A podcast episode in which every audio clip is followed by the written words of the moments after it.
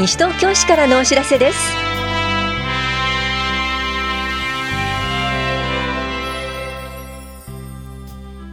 今日は生活サポート相談窓口のご案内。家族介護慰労金家族介護用品の支給などについてお知らせします。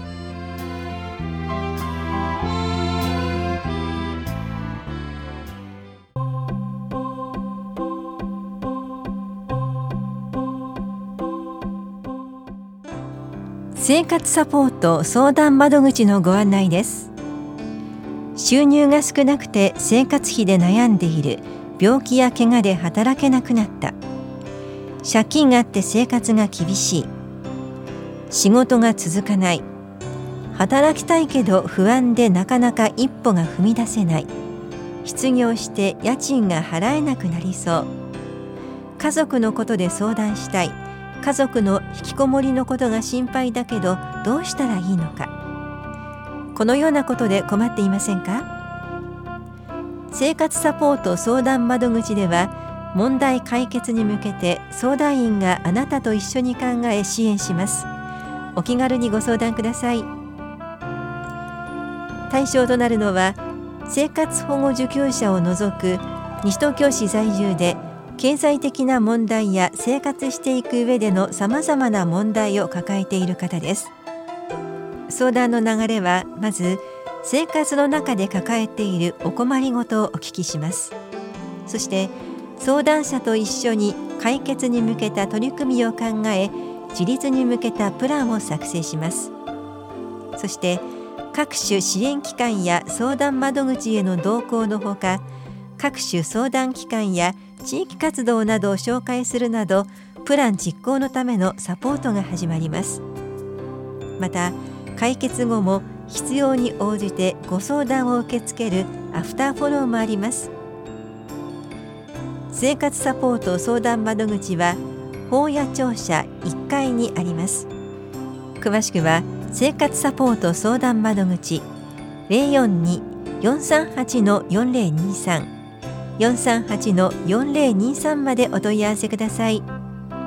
生活福祉課からのお知らせでした。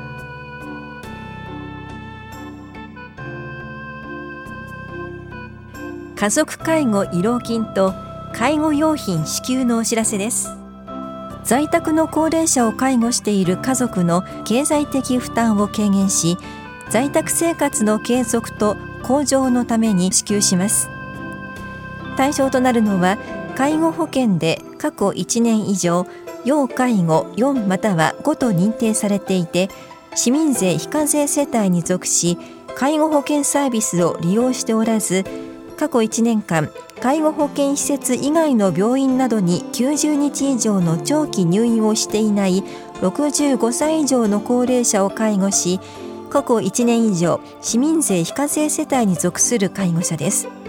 慰労金支給額は年額10万円。介護用品は年間で4万円相当額分を限度として支給します。申請は介護保険非保険者証印鑑金融機関口座の分かるものをお持ちの上法や保健福祉総合センター1階棚視聴者1階の高齢者支援課で行ってください。申請締め切りは12月27日です。詳しくは高齢者支援課までお問い合わせください。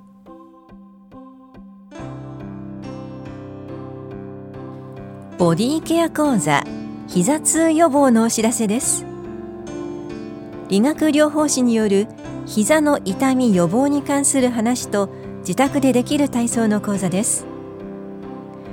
市内在住の18歳以上の方を対象に12月4日水曜日午後1時から2時まで法や保健福祉総合センターで行われます。受講ご希望の方は前の日までに電話でお申し込みください。お申し込みお問い合わせは法や保健福祉総合センター健康課までどうぞ。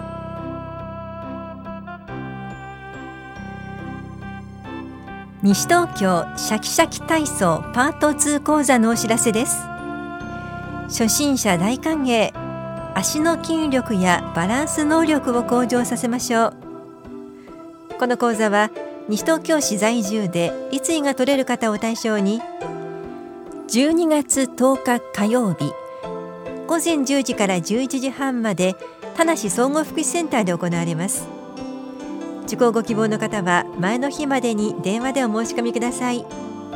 なお7人以上で出張講座も実施します。お申し込み問い合わせは健康課までどうぞ。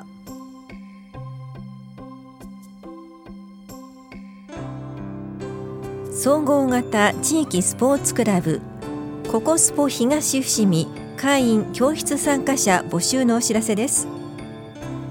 ココスポ東伏見にはトータルフィットネス親子リトミック若返り体操セルフケアキッズベリーダンスヒップホップダンスフラダンス教室健康体操ヨガ教室親子 3B 体操バスケットボール教室スポンジテニスフィジカルバドミントンパントマイムバトンポンポン教室障害者スポーツのプログラムがあります。各教室プログラムの日時や対象年齢などは広報西東京などでご確認ください。このほか特別プログラムとして KK バスケ塾早瀬ココテニスキッズチアなどもあります。年会費会員は個人が大人3600円子ども1800円家族会員4800円。全通常プログラム参加費が無料となるエキスパート会員は登録料1500円と年会費大人1万8000円子ども1万2000円です。お申し込みお問い合わせは東伏見ふれあいプラザ内ココスポ東伏見までどうぞ。本屋庁舎スポーツ振興課からのお知らせでした。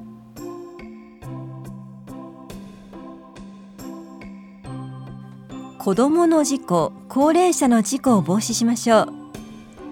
東京消防庁管内では5歳以下の子どもと高齢者の救急搬送が多くなっています。高齢者は日常生活での思わぬ怪我が大事に至ることもあります。子どもは危険に対する認識が乏しいため家族などがしっかり見守り重大な事故から守りましょう。子どもの事故やけどを防止するにはやけどの恐れのあるものを子どもの手の届くところに置かない。子どもを抱えたまま調理や飲食をしないようにしましょう。窒息誤飲の防止ポイントは食べ物は年齢に応じた大きさや形にして食べさせる。飲み込めそうなものを子どもの手の届くところに置かないようにしましょう。高齢者の事故転倒の防止ポイントは段差をなくし足元を照明器具で明るくする。階段や玄関先などには滑り止めをつけるようにしましょう。お風呂での溺れ防止ポイントは入浴する前に家族に知らせる。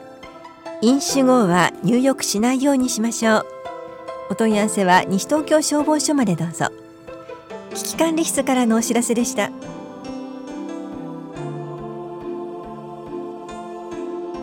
暴力団排除運動を推進しましょう。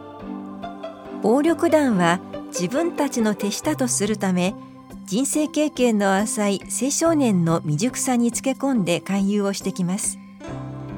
青少年が暴力団と交際しない環境を作っていくために暴力団による不当な要求や勧誘などを受けたりせずまたそのことを知った場合はすぐに市や警察に情報提供をお願いします。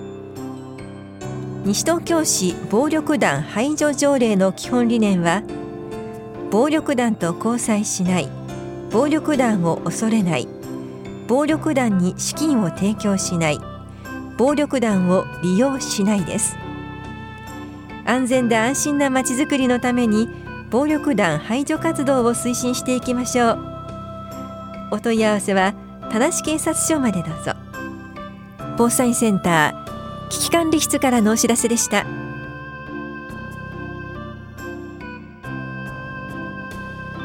栄養食生活相談のお知らせです。市内在住の方を対象に肥満や糖尿病などの生活習慣病予防の食事などについて管理栄養士による相談を行います。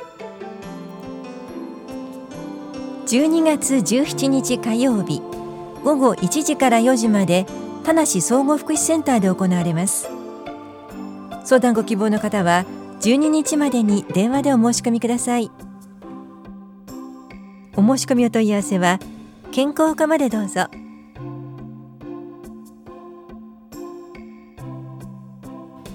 東京都福祉サービス第三者評価をご存知ですか？西東京市では福祉サービスの利用者が自分に合ったサービスを選択する際の目安となる情報提供を行うこととサービス提供事業者のサービス向上への取り組みを支援することを目的とし福祉サービス第三者評価の普及啓発を進めています。福祉サービス第三者評価とは事業者でも利用者でもない第三者の評価機関が客観的に福祉サービスの内容や質などを評価しその結果を公表するものです。市内の公立民間施設も評価を受けています。介護保険連絡協議会などを通じ事業者に第三者評価受診を促進しています。評価の結果は福ナビホームページで閲覧できます。なお西東京市では市内に事業所があり東京都が定める福祉サービスを提供する事業者に対し第三者評価を受診する費用の一部を補助します。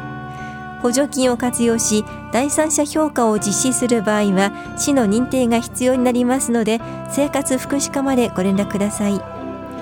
第三者評価を受診した事業者には東京都福祉サービス評価推進機構から認定ステッカーが交付されます。ステッカーは事業所の入り口や自動車などに掲示していますので参考にしてください。法屋庁舎生活福祉課からのお知らせでした。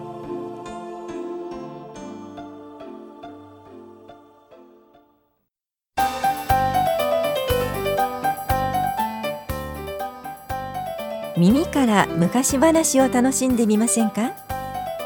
大人のためのお話会のお知らせです。モグラの会による講演で素話三省堂日本昔話百選より地蔵浄土。野良書店ギリシャ神話よりパンドラ。福音館書店イギリスとアイルランドの昔話よりいぐさの傘などを上演します。この催しは12月1日日曜日午後2時から4時まで八木沢公民館で行われます。当日直接会場へお越しください。なお未就学時の入室はご遠慮ください。八木沢図書館からのお知らせでした。